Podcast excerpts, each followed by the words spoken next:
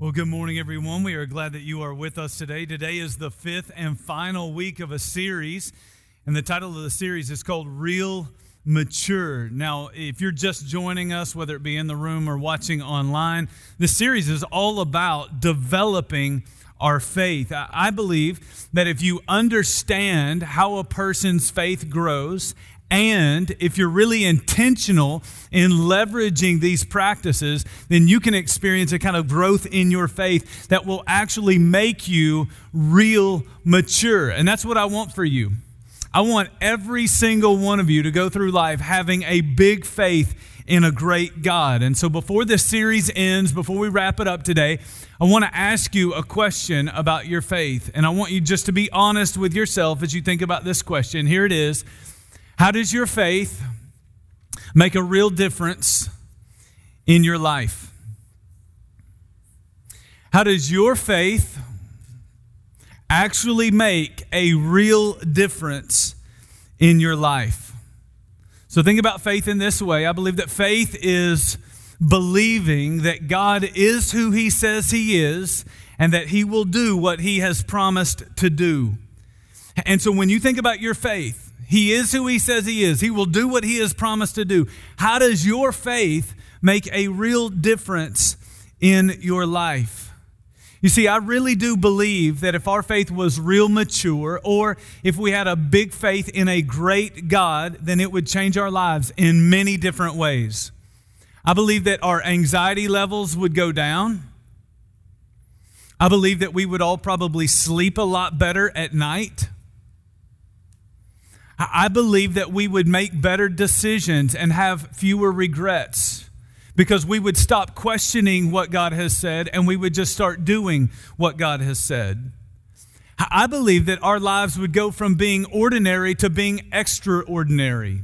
Like, just go read Hebrews chapter 11 in the New Testament. It's a whole chapter that's all about how faith caused people to live extraordinary lives rather than ordinary lives.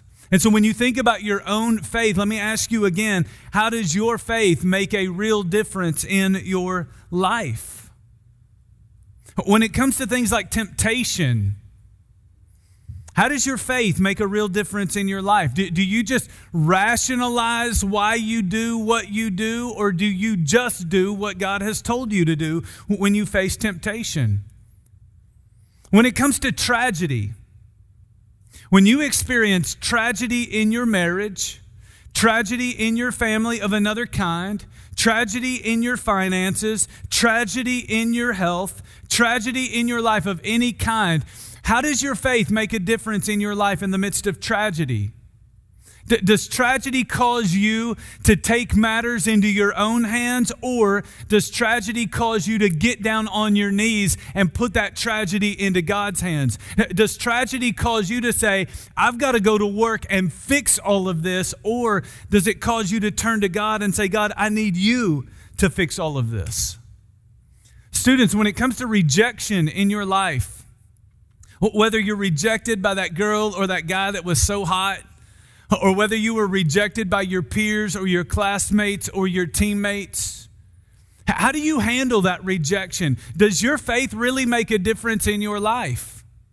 Because I think there are a lot of students who probably feel rejection and they feel abandoned by God, or maybe they, maybe they feel like when God made them, God made a mistake. But over the course of my life, I learned the hard way that rejection is God's protection over my life. I've seen it happen so many times. And yet, there are a lot of students who are walking through life and they don't understand that rejection really is God's protection over your life. And so, your faith isn't really making a difference in your life. And so, what I want for you is I want you to have a big faith in a great God. But listen, God doesn't just want you to have faith.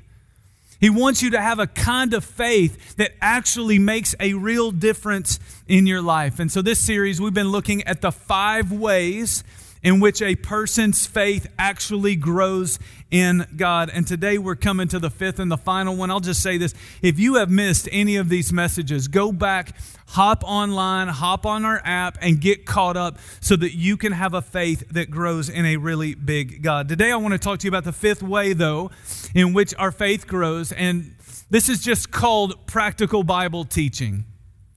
So the New Testament teaches us that faith comes by hearing, and hearing by the Word of God. And so when you come into this room week after week, or when you tune in online week after week, th- there is something that happens. We always go to this book for the vast majority of our service time. And we live in this book because the Bible says in the New Testament that faith in God, it comes from hearing, and hearing comes through the Word of God. And I really do believe that this right here is why so many people love Mosaic Church because what they hear on the weekend actually has implications for how you live your life during the week. A lot of us grew up in church where the Bible was taught. But the Bible was taught in a way, it gave us all kinds of information and it gave us very little application for our lives. And so when the Bible was taught, they would say, Well, let me just tell you about the author who wrote this book, and let me tell you about the audience that they were writing to, and let me tell you about the historical context of the Roman government at that time, and let me tell you how many times this particular word is used in the New Testament or in the entire Bible.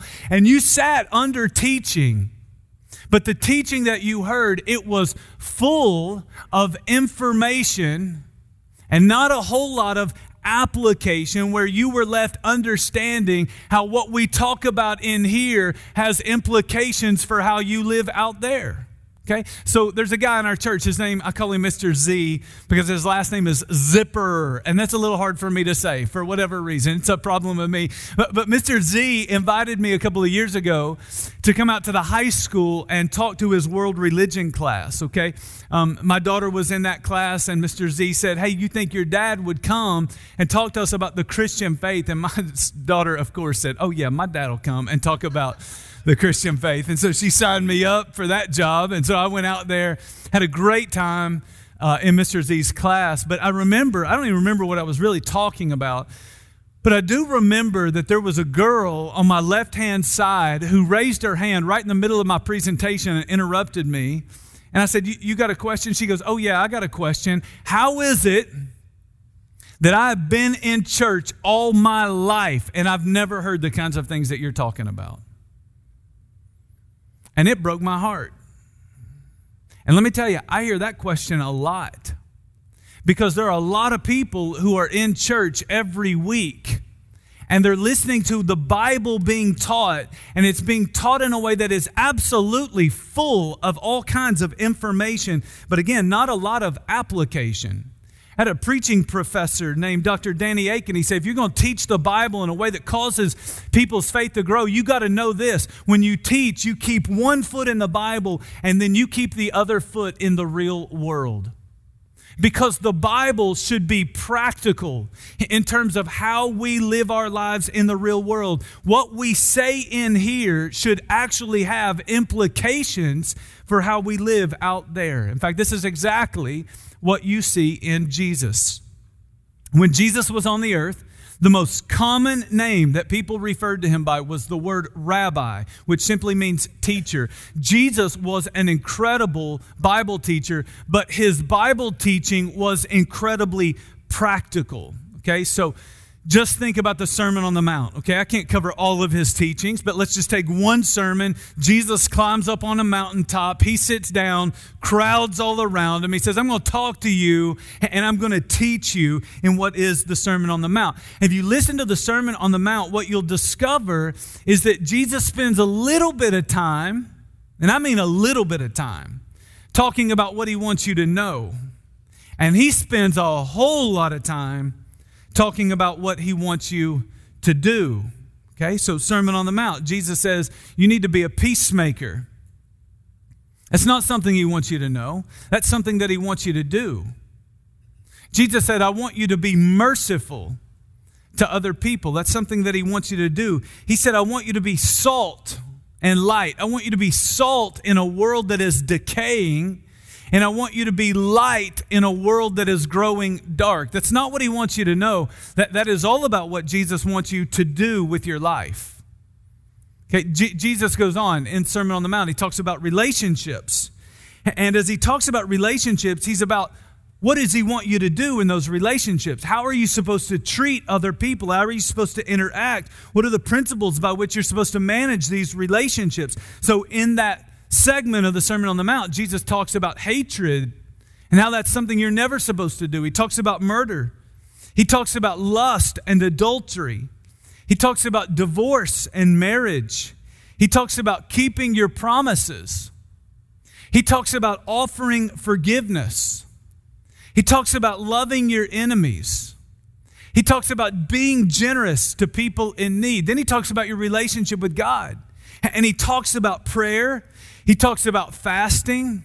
He talks about generously investing in kingdom causes and the work that God is doing in the world. And all of that is in one sermon called the Sermon on the Mount, where Jesus is just constantly, constantly talking about what he wants you to do, not what he wants you to know. Now, the question is why? Why is it that Jesus spends so much time talking about what he wants you to do? Is Jesus a rule keeper? Is Jesus the kind of guy who's like, all right, in order for God to love you, I need you to know what you're supposed to do so that you can keep all the rules and so that God might love you in your life? No, that, that is not what that is about. Why does Jesus do it? Is Jesus legalistic? Absolutely not.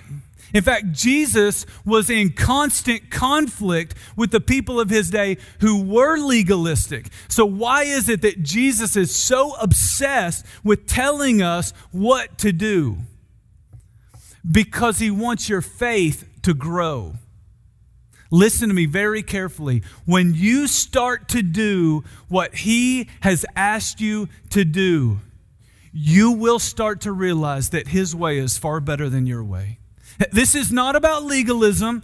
This isn't about trying to earn God's favor by keeping all the rules. This is all about faith. Because when you actually start to do what He has told you to do, then you will start to realize that His way really is better than your own way. And your faith starts to grow. Your faith grows in His Word or in His teachings. Your faith will start to grow in His plan. You'll start to compare the plan that you had for your life against the plan that He has for your life, and you'll go, you know what? I think that His plan for my life is actually better than my own plan for my life. And so your faith in His plan will start to grow. Your faith in His wisdom will start to grow because you'll start reading this book and you'll start listening to the practical Bible teaching, and then you'll go out there and you will put what he has said to the test, and you will start to think to yourself, wow, the, the wisdom in this book is so invaluable because it is the exact opposite of everything the world tells you to do. It really is. I don't care what you think about. Think about sex, think about money, think about power, think about marriage, think about every aspect of life. And what you'll discover is that the wisdom in this book contradicts the wisdom that you hear from the world. And so when you actually test it, when you actually do it, when you actually put it into practice, your faith starts to grow. For most of us, a lot of us, we are reluctant to trust Him as the leader of our lives because we're stubborn. We like to learn the hard way. And so, what we do is we go and we beat our head against that cinder block wall, and all we experience in life is pain and no progress. And after we do that for a while, we step back with a headache and we go, you know what? Maybe I should try it His way rather than my way. And when we put it to the test, we actually see that what He told us to do works, and as a result, our faith in Him, our faith in His teachings, our faith in His wisdom, it all starts to grow, and we start to trust our Heavenly Father more and more and more. All because we put it into practice. Okay, th- this is why Jesus said what he said at the end of the Sermon on the Mount. Matthew chapter 7, verses 24 and 25. He said, Therefore, everyone who hears these words of mine and puts them into practice is like a wise man who built his house on the rock. The rain came down, the streams rose, the winds blew and beat against that house, yet it did not fall because it had its foundation on the rock. So they hear his words and they put them into practice. But not everyone does that. That's why Jesus had to say what he said in the next two verses, verses 26 and 27. But everyone who hears these words of mine and does not put them into practice is like a foolish man who built his house on the sand. Not the rock, the sand. The rains came down, the streams rose, the winds blew and beat against that house, and it fell with a great crash. The difference between the two groups of people, think about this. Large crowd, a lot of people who are listening right now, a lot of people who are watching online. But Jesus seems to suggest that while it's one group, there's actually two groups of people. There are some who will hear the words of Jesus and they'll put them into practice. They'll do what he says to do. And there are other people in the same crowd who hear the words of Jesus, who hear the teachings of Jesus, who hear the wisdom of Jesus, but they do not put it into practice. And Jesus says their life falls with a great crash.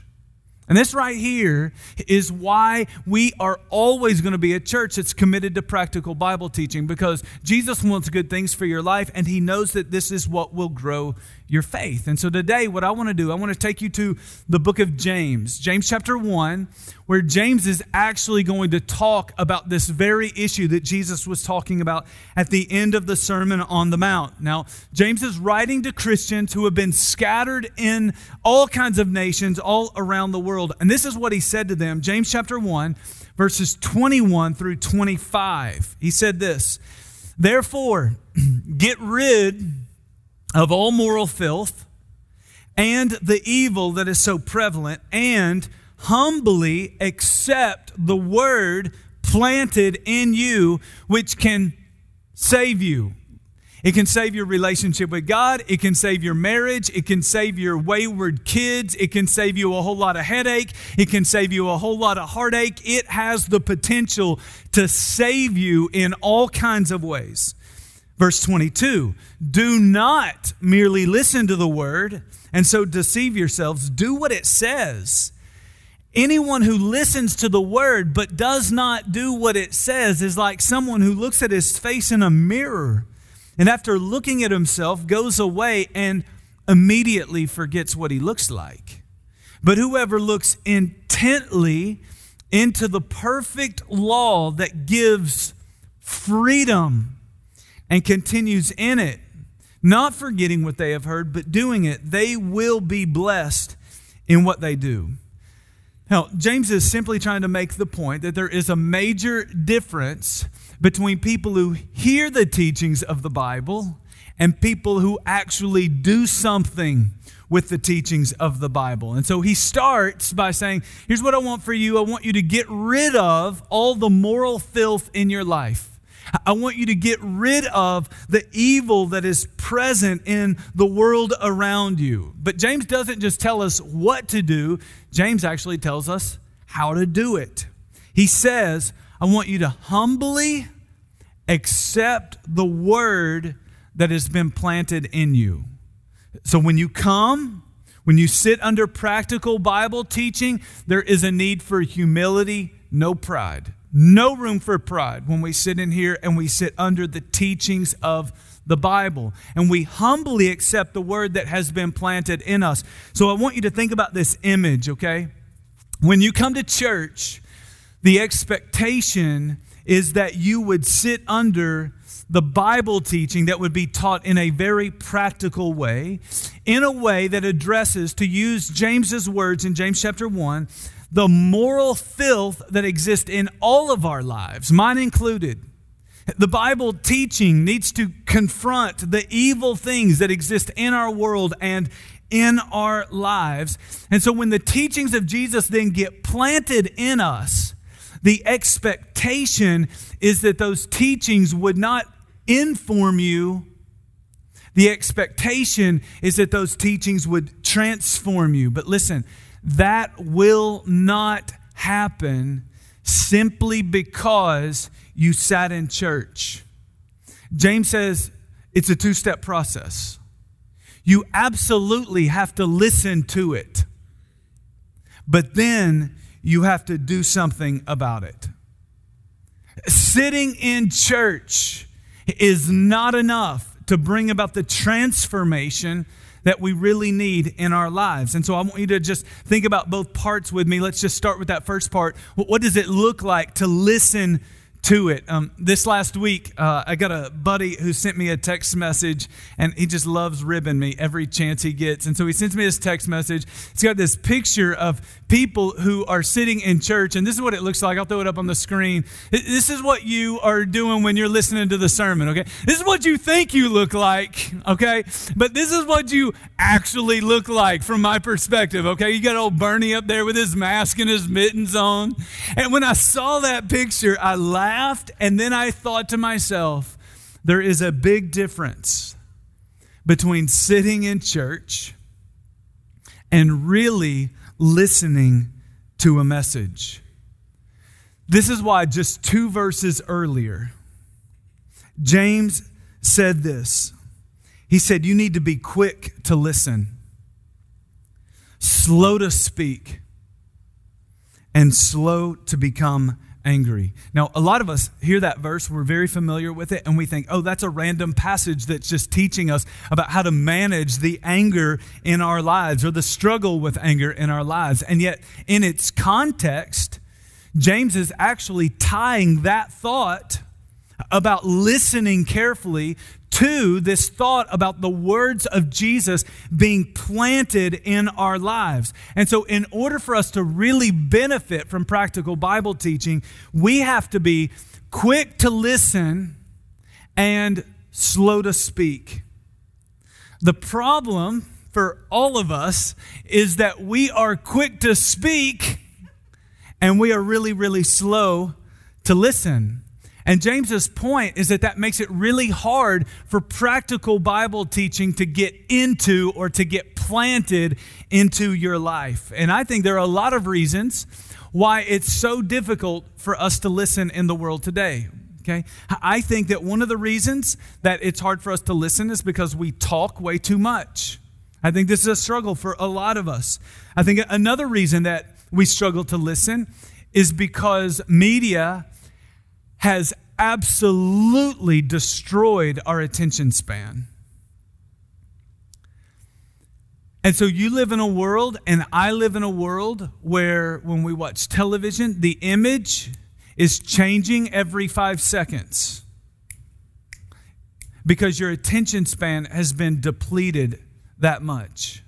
Alex Honnold recently said it's kind of scary to think about the fact that the greatest minds in our world are now all hanging out in Silicon Valley trying to figure out how to distract you in your everyday life. This is what the social media industry is all about. How can we leverage social media just to keep people distracted from things that really matter while they just scroll through a feed about things that really don't matter at all? And so our attention span has been absolutely destroyed. And so you come in here and now, listen, I know it's hard. And so you come in here and you're trying to listen and focus for 35 or 40 minutes at a time. And you're not asked to do that anywhere else unless you're a student in school. And so our attention span has been depleted. I think another reason we're terrible listeners is because we're prideful. And we think we already know it all. We think you're really probably not going to say anything to me that I don't already know. And so we're prideful and we don't see the value of this book and these teachings. I think another reason that we are terrible listeners is because we latch on to things that are said or done in a service that we don't like or that we don't agree with. And then here's what we do we have mental arguments in our mind for the rest of the service, and we don't hear anything else that's said. Well, I didn't like that song. And I'm not sure that that's theologically accurate. And then we spend the next 45 minutes kind of debating that in our own minds and constructing our argument, and we don't hear anything else that's said. Or maybe that's just how I sit in church. I, I don't know about you, but, but these are some of the reasons that I think it's really, really hard for people to listen. There's probably many more. And yet, the ancient rabbis, they talk to their students all the time about how important listening really is. In fact, this is what they used to tell their students. Said there is a reason that we have two ears and only one mouth. A lot of you have heard that before. You just didn't know where it came from. It came from ancient rabbis who are teaching their students about the important of the importance of listening to their teacher. says there's a reason we have two ears and only one mouth that we may hear more and speak less. I love this last part.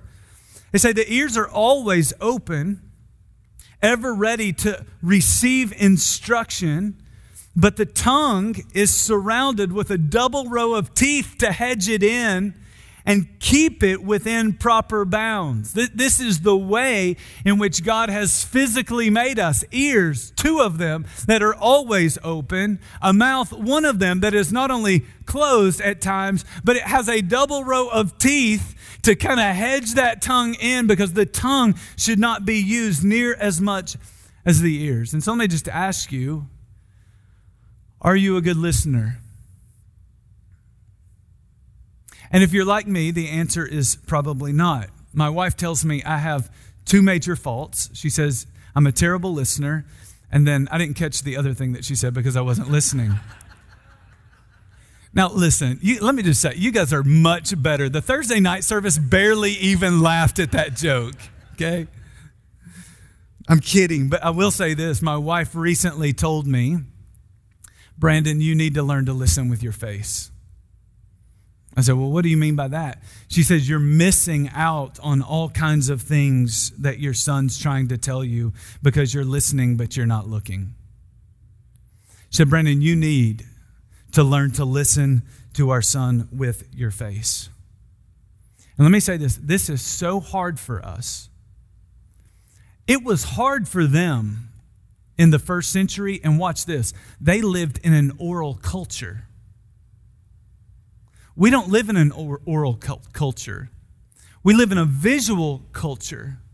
And so, if this was a challenge for them, just think about what a challenge it would be for us who are living in a very different kind of culture. And so, when we come and we sit under, under practical Bible teaching, several things. We've got to eliminate distractions, probably need to try to listen with our face. We need to read along in our Bibles or we need to follow along in the Mosaic app with all of the notes because what that does is it keeps us engaged in what is being said so that increases listening and the teachings of Jesus really do get implanted into our lives. And let me say this for those who watch online, this is even more difficult for you because you are dealing in your home environment with distractions at two, three, four, five times as many distractions as those of us who are in the room right now. And so last night, I was outside. I was letting our dog use the bathroom in the yard. And one of my neighbors that comes to the church was coming down the road and they stopped and they talked to me for a little bit. And they said, We were at church last week for the first time in eight months. And I said, Man, I'm so glad you were back. How was it? They said it was absolutely incredible. Um, because of his job, um, he has to do a lot of social distancing, can't be in large crowds of people. Um, and so when he came, he actually went into the overflow room on the other side of the building just to make sure that he wasn't around a really large crowd of people. And so I said to him, I said, Well, how did that work? I mean, honestly, is that even all that much different than sitting at home and watching online? I mean, you're watching it on video. He said, Oh, it was way better than sitting at home because we were able to check our kids in to Mo Kids environment, and then we were able to actually sit and worship and learn and listen without the constant distraction of little children in the home.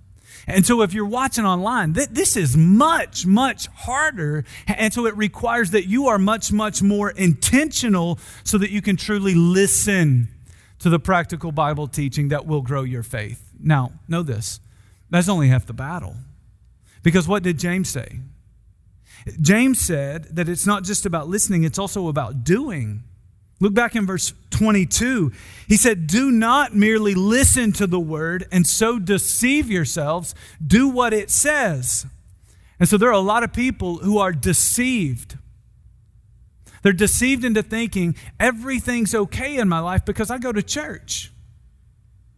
Everything's going to be okay for me and my family because we go and we listen to practical Bible teaching. But look what he says in verses 23 and 24. Anyone who listens to the word but does not do what it says is like someone who looks at his face in a mirror and after looking at himself goes away and immediately forgets what he looks like. And so part of the value of practical Bible teaching is that it increases self awareness in your life. It helps you to see things in your life that you really do need to see, or I might even say it like this it helps you see things in your life that everyone else already sees. That's a scary thought. When I go and look at the mirror and I see something on my face or I see something in my teeth, I go, well, I wonder how long I've been walking around looking like that. I wonder how many other people have seen what I couldn't see. And this is James' point, man. Like you're walking through life, and, not only are there things that you need to see in your life, there, there are things that you need to see in your life that everyone else already sees. And when we look into this book, it is eye opening, it is a wake up call. And yet, there are a lot of people who never look in this book. And so, what do they do? Let me tell you, they compare themselves to the lowest common denominator. They compare themselves to the Hitlers of their world because it makes them feel better about themselves. They compare themselves to people who don't have the struggles that they have, and so they feel as though I'm okay in my life. And they are, to use James' words, they are deceived. But when you look into this book, when you sit under practical Bible teaching where we address the moral filth in our lives and the evil in all of our lives, then instead of comparing ourselves to the lowest common denominator, now we're comparing ourselves to Jesus, who is the highest common denominator. And all of a sudden, we go from feeling really great about ourselves to actually seeing ourselves for who we really are, seeing the things in our lives that need to change, the areas in our lives where we need to grow. And James says that when we do it, that's when we benefit. That's when our faith will actually start to grow because as we put it into practice, that's when we realize that His way really is better than our way. It really is, to use James's words, the, watch this, perfect law that gives freedom. My ways are not perfect, and my ways do not produce freedom, they create frustration. And James says, when you put it into practice, when you actually do it, you'll start to experience real freedom. You'll experience freedom from guilt and shame, freedom from regret and brokenness. And then he says, and when we continue in it, not forgetting what we have heard, but doing it, he says, we are blessed in what we do. And so let me end by asking you this What has Jesus told you to do in your life that you are not currently doing? What has Jesus told you to do in your life that you're not currently doing? And I want to challenge you to do it, not because you're legalistic, but because this is putting Him to the test so that your faith in Him will actually grow. And so, what's your next step? That, that's the language that we use around here at Mosaic. Why? Because practical Bible teaching should always lead you to a next step in your faith journey. And so here's what I want to do I want to ask you um, just to kind of take a deep breath, and I want you to bow your heads. And I want to enter into this time of like prayer and reflection. And what I'm going to do for you right now is I'm going to walk you back through the Sermon on the Mount. And we're going to reflect for about three or four minutes on what Jesus has told us to do. And I just want you to listen to the Holy Spirit. Let the Holy Spirit impress on you. Right there it is. That, that's what I've told you to do that you are not currently doing. And let the Holy Spirit help you see where you're not putting his teachings into practice. Here we go. Jesus told us to be peacemakers.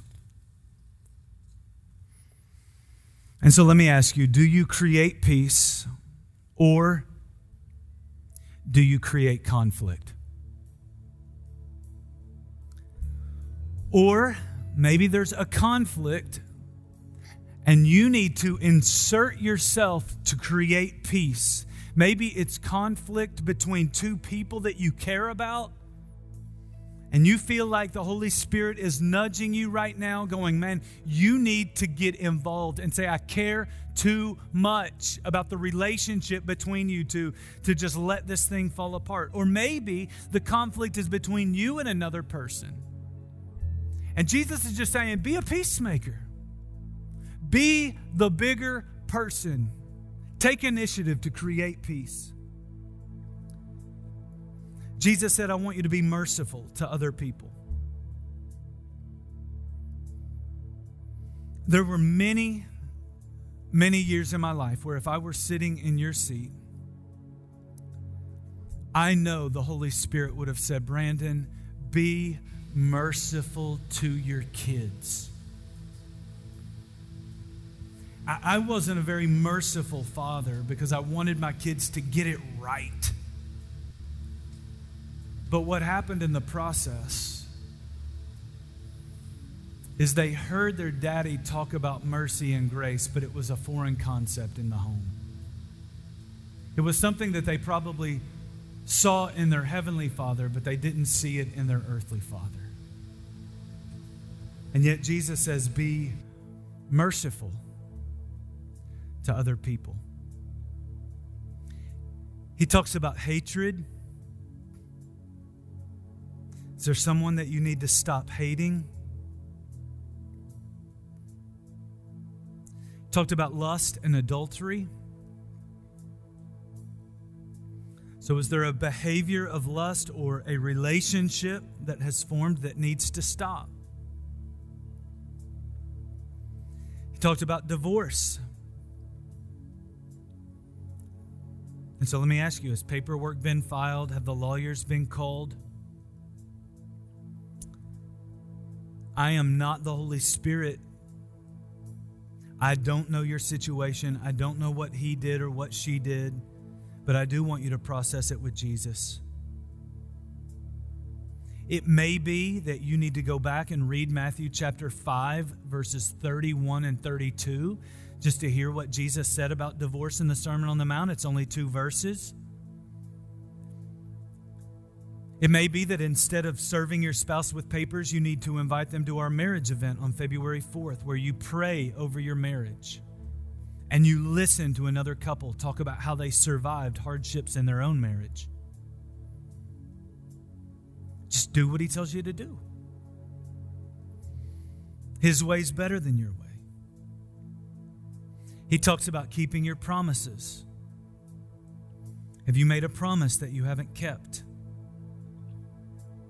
Talks about offering forgiveness. Is there someone that you need to forgive? He talks about loving your enemies and praying for people who persecute you.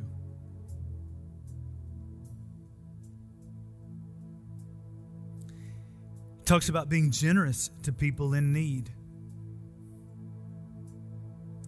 Jesus taught us about prayer and fasting. Fasting may be a spiritual practice that maybe you've never done in your life. Maybe you want to try it. Jesus talked about investing financially in kingdom causes. When you think about your finances and what you give to kingdom causes, are you doing what Jesus has asked you to do? For some of you, your next step is to actually put your faith in Jesus Christ to ask Him to forgive your sins, to trust Him to lead your life so that you can grow in these areas and ultimately grow in your faith in the process.